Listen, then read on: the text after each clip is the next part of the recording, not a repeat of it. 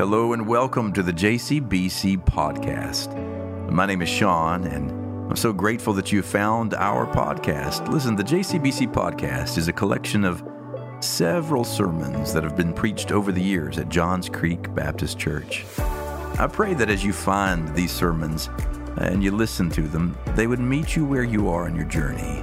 And I trust that God will do something in these words to lift up your head, if only for a little while.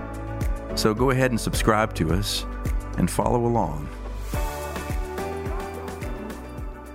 If you can, I'd like for you to turn with me in your Bibles to the uh, to Genesis chapter 32. We're going to be in Genesis 32 and 33 today. And today we bring ourselves to a conclusion of a series that has been very meaningful um, to, to many of us, uh, the patriarchs and matriarchs. And today we conclude with a reading from chapter 32, beginning in verse 22. Hear these words The same night, he, that's Jacob, got up and took his two wives, his two maids, and his eleven children, and crossed the ford of the Jabbok. He took them and sent them across the stream, and likewise everything that he had. Jacob was left alone, and a man wrestled with him until daybreak. When the man saw that he did not prevail against Jacob, he struck him on the hip socket, and Jacob's hip was put out of joint as he wrestled with him. Then he said, Let me go, for the day is breaking. But Jacob said, I will not let you go unless you bless me. So he said to him, What is your name? And he said, Jacob. Then the man said, You shall no longer be called Jacob, but Israel, for you have striven with God and with humans and have prevailed. The reading of the sacred word. It's reliable and it can be trusted. Let's bow together.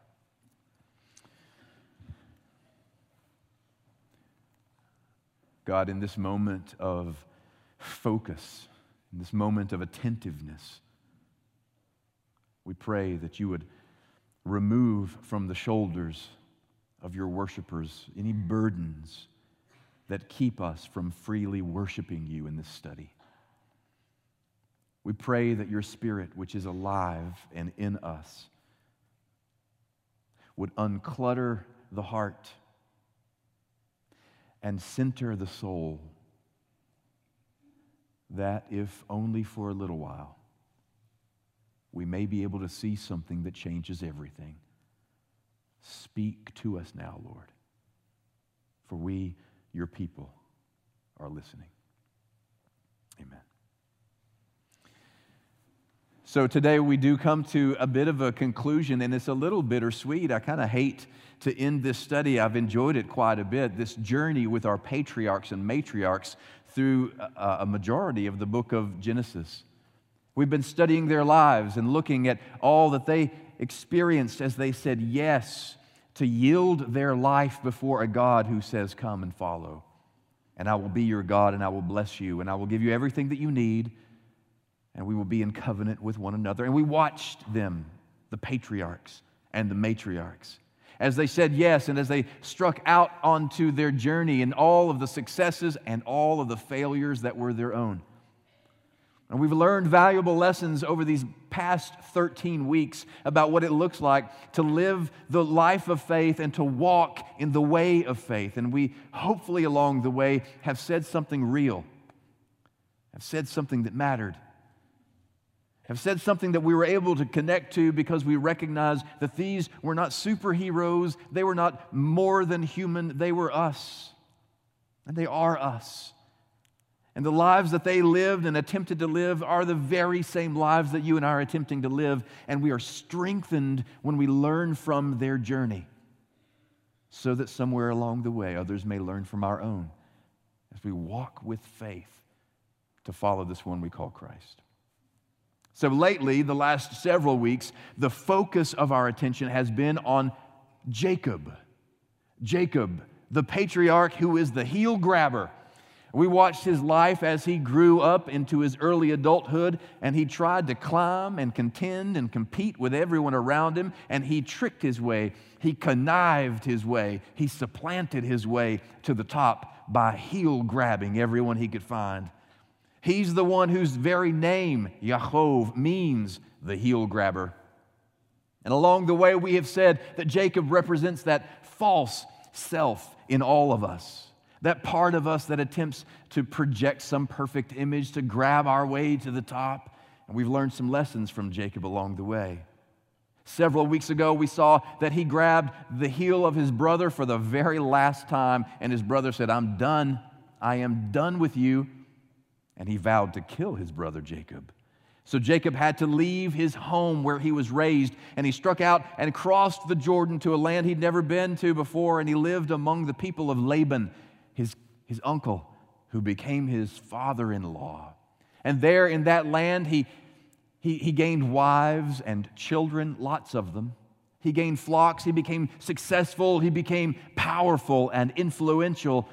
And up until last week, we watched how his heel grabbing continued, and he didn't stop in those trickery ways. He continued in his way of conniving his way to the top until he tricked his father in law, Laban, for one last time and had to slip out of town at night, and he's on the run again. But we watched last week as something began to happen in the heart of Jacob we began to see that God had planted something of a desire in Jacob's heart even six years prior to begin reconciling with his brother. He began to feel as if it's time to go home. And we talked last week about how God will do that. God will plant something in the heart of us about a thing, and then wait and wait and wait. And over the course of years, will water the thing that He has planted in us, will send sunlight upon it, will send rain upon it until just the right time, when the circumstances of our lives are just ripe, something grows. And with Jacob, that thing that grew was his desire to go home, to make peace with his brother. And this is where we catch up with him in our text today. He's on his way back to meet Esau it's not going to be an easy reconciliation. It's going to be a confrontation for the ages. The last time he spoke to his brother, his brother promised, vowed to kill him. But before we dig into the text and do some excavation, before we dig down into the passage that we read just a moment ago, I just want to offer an observation that is kind of a, an observation before our observation. Can we do that? I mean, if I were working on my dissertation right now, I would say this is what you call prolegomena. the prolegomena is the word you offer before the word you offer. so if I can offer a word before the word that I offer, it will be this. We all know that Jacob is on his way to see his brother. We know a confrontation is coming. But what might be subtle, what might be easy to miss in this text is that Jacob has not one encounter, but two. Not one confrontation, but two one with his brother and one with God. At the end of chapter 32, we see him having a confrontation with God himself, and it occurs to me that all throughout the Bible, if you seek to make peace with God, you must first make peace with your brother. All throughout the biblical narrative, if one is seeking to make peace with a brother, one must make peace with God. That seeking peace with God and seeking peace with your brother or sister, well, they are inextricably bound to one another in the biblical text. You can't have one without the other. Do you know that our Jewish sisters and brothers, they have an interesting tradition. Once a year on Yom Kippur, a day of atonement, once a year, our Jewish brothers and sisters, they ask forgiveness from God on Yom Kippur, the day of atonement. But do you know what happens before the day of atonement? Erev Yom Kippur, eve of Yom Kippur. They are required to ask forgiveness of other people. There's a season of preparation so that on your way to asking forgiveness of God, you first have to make sure you ask forgiveness of all those whom you have wronged. In some traditions, it even includes going to the graveyard and asking forgiveness of your ancestors. Forgive me, for I have lived in a way that is contrary to the covenant that you handed down to me. And I think that is just beautiful. Because the implication is you can't ask God forgiveness until you have sought forgiveness of brother and sister. Is this what our Lord meant when Jesus, teaching in the Sermon on the Mount, said, Look, here's the deal. If you go to worship and you go to bring your offering and worship, but on your way in, on your way from the parking lot to the pew, you remember that you have a sister or a brother who has a problem with you you have offended them or they, they're upset with you, they're angry, there's something festering between you, Jesus says, leave what you've brought to the church at the church and go make peace with your brother or sister. And then come back and make your offering to God. In the mind of the Son of God, Jesus Christ, it is so important in the mind of God that we make peace with one another that God would prioritize our peacemaking above our own worship. We read about it again in 1 John, these words Those who say, I love God, yet hate their brothers or sisters are liars. For those who do not love a brother or a sister whom they have seen cannot love God whom they have not seen. And I just want to offer that observation before we dig into the text. In other words, if I had time, I would make that observation. I want to offer that because it, it is absolutely possible that in this room somewhere, somebody today has come here because you're struggling to make peace with something. And it may be that you're, you're trying to make peace with God about something. It may be that you're trying to make peace with a sister, a brother, a neighbor, an enemy. It may even be that you've come here because you can't find peace with yourself. And I'm telling you, there is nothing more beautiful or spiritually faithful to God than your pursuit of peacemaking with people. And that's what Jacob's up, up to, not, not, just, not just at the end, but right here in the text. That's what he's attempting to do. In fact, 33, chapter 33 is where he meets Esau, but chapter 32 is where he's preparing to meet Esau. So we might even say that chapter 32, where you and I are today, is kind of a pathway to peacemaking. And there are some things that we can learn this morning about the pathway to peacemaking that our patriarch Jacob can teach us. Now, he knows on his way to his brother that it's going to be a hot meeting. He knows it's not going to be easy. That's why he does a few things to prepare. He sends an advance party ahead of himself he sends some messengers ahead, and, and, and they send a message to Esau, and this is the message. He says, Look, I'm coming in peace, and, and I, I hope that I find favor in your eyes, Esau. And then the messengers came back to Jacob with this response. The messengers returned to Jacob saying, We, we came to your brother Esau, uh, and he's, he's coming to meet you and 400 men are with him. Now, those are not Esau's, you know, golf buddies. The, the, the, that is not the Rotary Club of Moab. Okay. These are men of war. And as soon as Jacob hears this, of course, it strikes a chord of absolute fear in him. So he prepares, he does some things to prepare for the meeting. He divides up his people into two groups. He prays. He, he puts together a big gift to send to Esau. See, he, he divides his people. There are many people now that were Jacob's people. And he decided that half of them, I want you to move this way, and half go in the other direction because if Esau comes with 400 men, he, he may kill every man, woman, child, and, and house cat that we have. And we're going to divide ourselves so that at least half of us may live. He also assembles this, uh, this huge peace offering. The text tells us what it is he prepares to give Esau. Here's a list of the things 200 female goats, 20 male goats, 200 ewes, and 20 rams, 30 milk camels and colts, 40 cows and 10 bulls, 20 female donkeys, 10 male donkeys. Now, if that doesn't make peace, I don't know what will. But please keep in mind what's going on when he's assembling all this stuff. Jacob is the one who is intended to remind us of our false self, remember? Part of the false self in all of us is that part of us that attempts to project power, project influence, project our very best light, our persona. And Jacob knows that Esau knows that when Jacob left 20 years ago, Jacob had nothing. Jacob crossed over that river with nothing in his hand but his staff, and now he's coming back with all these people and all this stuff. And he's attempting to communicate with Esau look, it may be worth your while to make peace with me because I'm a man that can get some things done.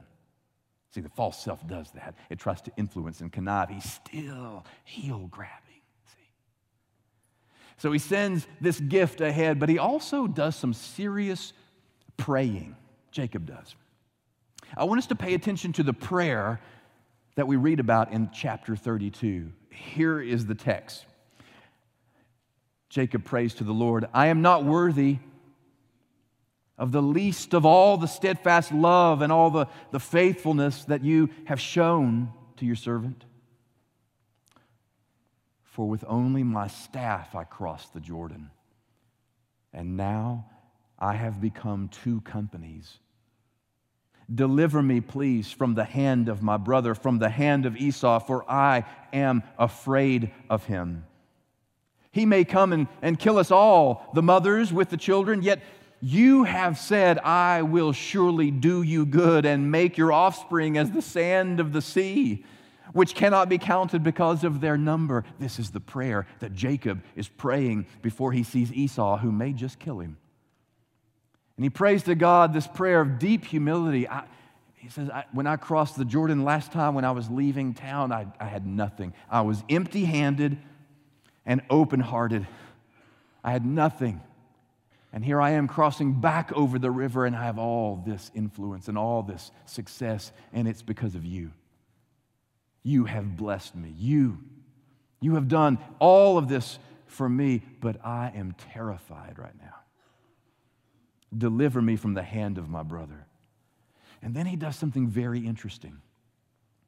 He reminds God of something God promised. He says, You are the one who said that you would be with me and that you would bless me and give me all these children and all this, this success. You are the one who has promised this to me. In other words, Jacob, in his prayer, reminds God of God's job and the ancient rabbis are perfectly content with that kind of language because people of the covenant were absolutely welcome to remind the maker of the covenant to hold up the maker's end of the deal. But the truth is, Jacob is not reminding God of God's job at all. Jacob is reminding Jacob of God's job. Sometimes, when we face the most critical, daunting uh, season in our life, when we have no option, we run out of, of tricks, bag of tricks, we have no, we don't know how we're going to survive the next morning. It's important in that moment to remember God's job, to rest upon the promises that God has made. And I don't know if perhaps maybe you're, you're on the brink of a next day confrontation in your life and, and you've run out of resources and you don't exactly know how you're going to negotiate peace. You don't know what you're going to do to make it right. Maybe the only thing you need to do right now is simply remember what has been promised to you. For I know the plans I have for you, says the Lord. In Jeremiah, we read those words plans for your welfare and not for your harm, plans to give you a future with hope. Maybe somebody today needs to hear the words that come from like Deuteronomy, the, these words of promise from Deuteronomy Be strong and bold, have no fear or dread of them, because it is the Lord your God who gives or who goes with you. He will not fail or forsake you. It wouldn't, it wouldn't be such a bad idea for somebody who may be a little nervous about your future to remember the final words of Jesus at the end of the Gospel of Matthew. He ends the Gospel of Matthew, or Matthew ends the Gospel of Matthew with these final words from Jesus Remember, I am with you always, even until the end, even to the end of this age. See, what's important for you and me to do and to remember at a moment in which we wake up in the morning and face the unknown, it's important for us to remember what God has already made known. God is not going anywhere. That God has your best in mind. And the reason it's hard for us to remember is because typically when we get to that place, you and I depend on our resources and the limitations of our own negotiating power. well, here are all my here are all my, my female goats. Here are all my, my camels. Here, here's everything I, I have to put onto the table on my way to peace, but eventually you run out of tricks. And in those moments when you come to the end of your resources and you recognize the limitations of your capacity to negotiate your way forward, hmm, it's then, more than ever, that you have to remember God has promised to never leave you alone. It's then that we remember the words from the Proverbs trust in the Lord with all of your heart. And lean not unto your own understanding, lean not unto your own negotiating power, lean not unto your own clever tricks about making your way forward and keeping peace with you. Lean not on your own understanding, but in all of your ways acknowledge Him, and He will direct your path. Do you know what it means to acknowledge Him? The truth is, if you are in conflict right now with a neighbor, a brother, a sister, a family member, whoever, you realize you and I either believe that God's presence and God's action is alive in us, or we don't. If we do believe, like we say every week in some form or fashion, if we do believe that the presence and action of God are alive in us, then we're not the only ones at the negotiating table. And if we really believe that God's presence and action is alive in every mortal on the planet, then guess what? Even in our enemies, there is the capacity of God to work in their hearts while God is working in our hearts to find the peace that neither of us could have come up with on our own. Jacob, in his prayer, remembered the promise of God. And it's a good thing because that night he was going to need it. That night we read that he sent all of his people across the river, and he stayed back on one side to spend the night by himself. This is the way the scripture describes that moment.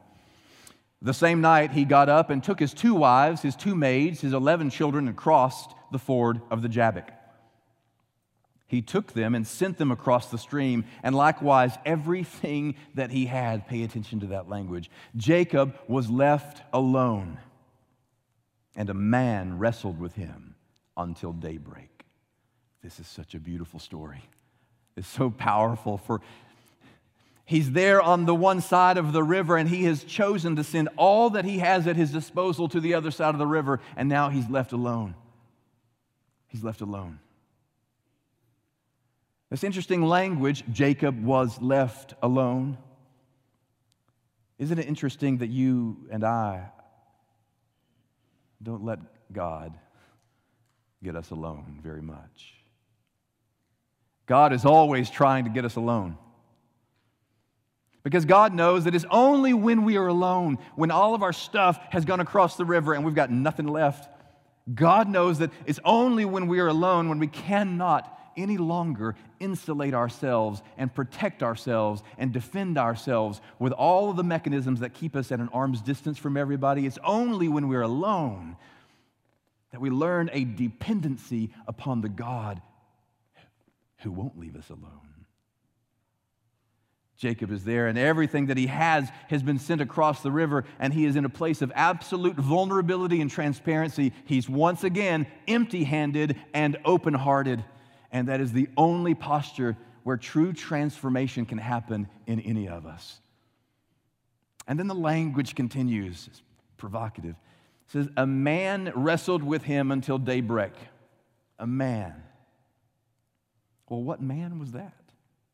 I mean, who is this stranger in the night? Everybody that he knows is on the other side of the river. He sent all of his stuff, all his tricks, all his protections, all his comforts over. He's left by himself, and here's this stranger in the night. There are many theories about who this strange wrestler in the night was. I mean, the text says it was just a man. But later in the story, there is a, a language, there's a nuance in the Hebrew that says it's either a man or a divine being, an angel. By the end of the story, we have him calling this guy God. I have now seen God face to face. I have struggled with God and I have not died. So, which is it?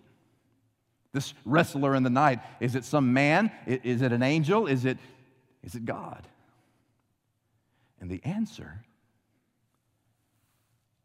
is unclear, which I think may be the point.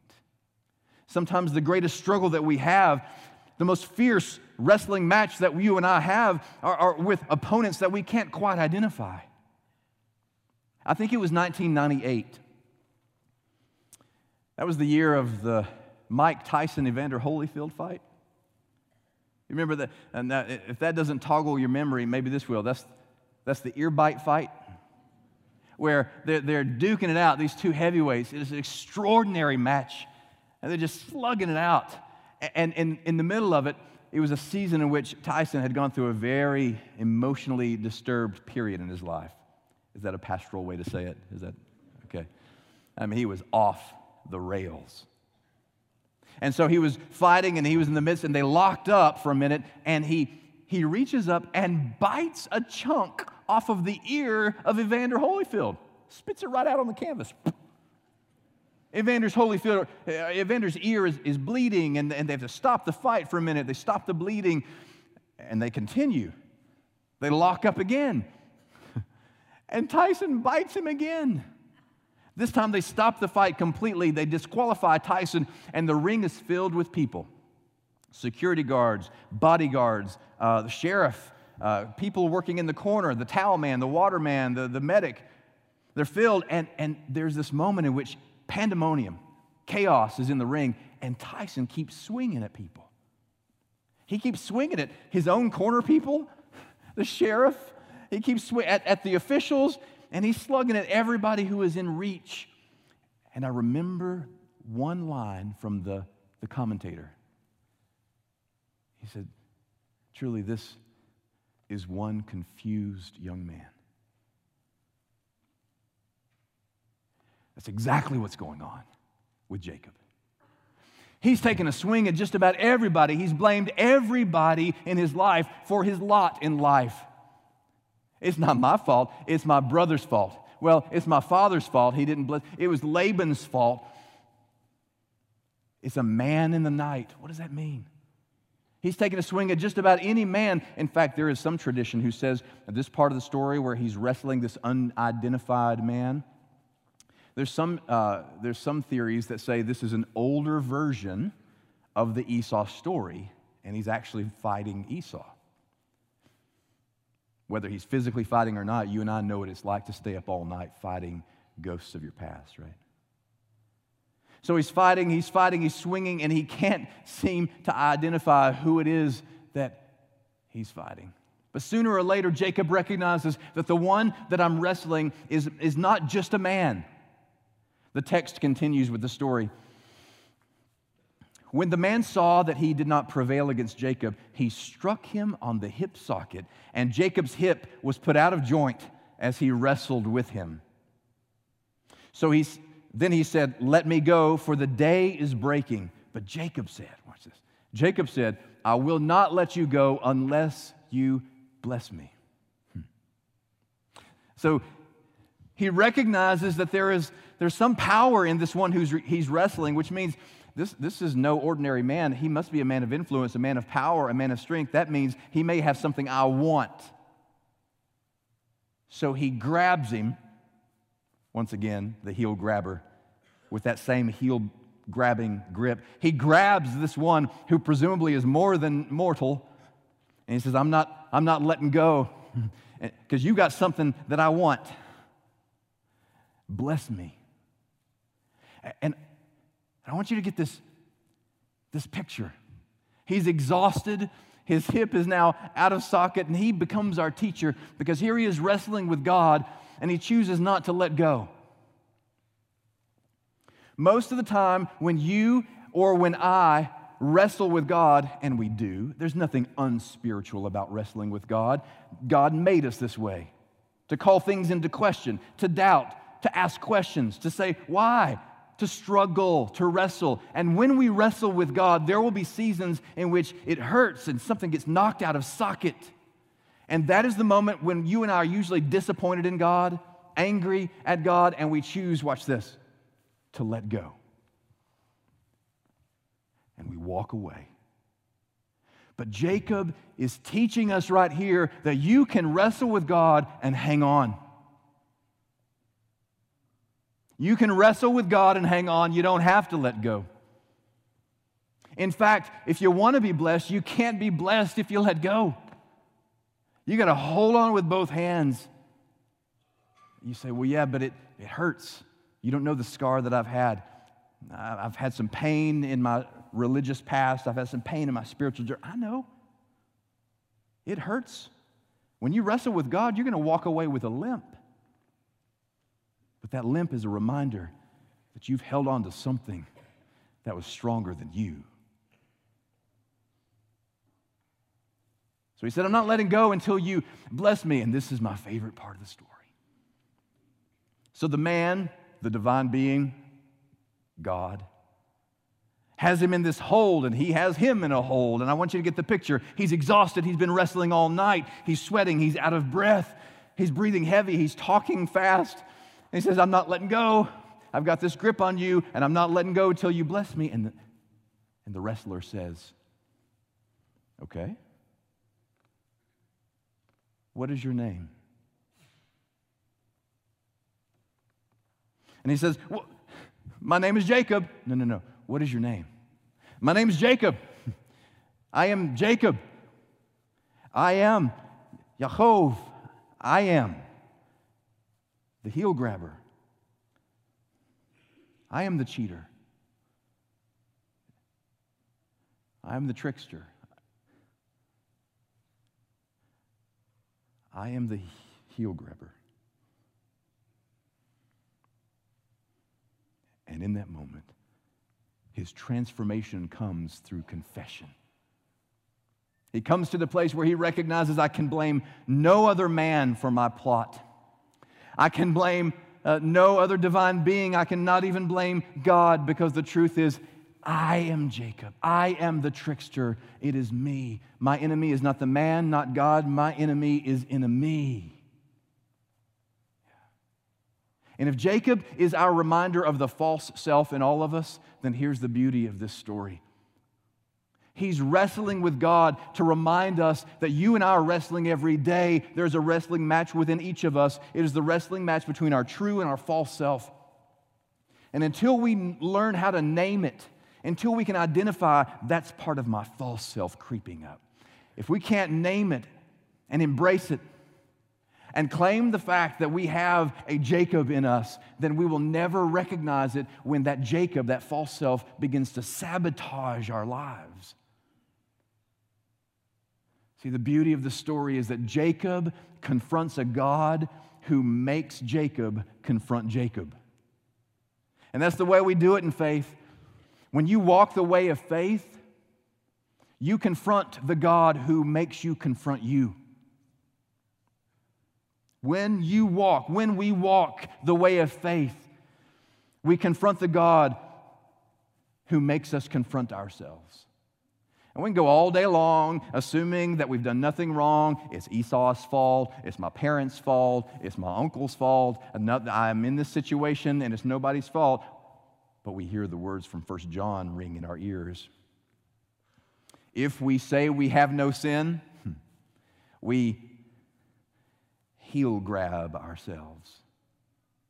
We deceive ourselves, and the truth is not in us. But if we confess our sins, he who is faithful and just will forgive us our sins and cleanse us from all unrighteousness. Beloved, I just want to offer those thoughts to you today because it may be that in your own journey, in your own pursuit of peacemaking with God and, or, or with, with others, or maybe even in, in your own pursuit of peacemaking with yourself, you need to come to the place where your prayer is, Lord, there is false in me. I am Jacob. Show me what is required to be set free. Let's take just a moment and offer that prayer as we conclude. Bow with me. God, in this moment of, of attentiveness, this moment in which we have studied your word, Lord, make us aware. Make us aware that there is a wrestling within all of us. But there is also a victory within all of us.